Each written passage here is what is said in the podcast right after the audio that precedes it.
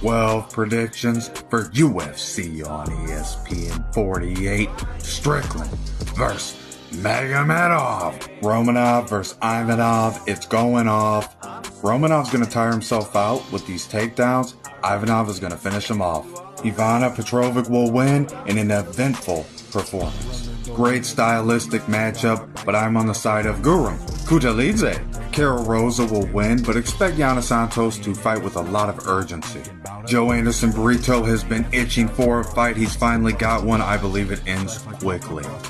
This is Rinat's toughest fight in the UFC this far. Kevin Lee has gotten a lot better, but I'm going to go with Renat in this one by decision. This has the potential to go the distance, but I believe Bruno gets it done early by the second round. Excellent fight. I am on the side of Ismael Bonfim. Melissa Gatto with dynamite in her hands. Eminem, baby, that Michael Morales. Brain Dawson. Strickland.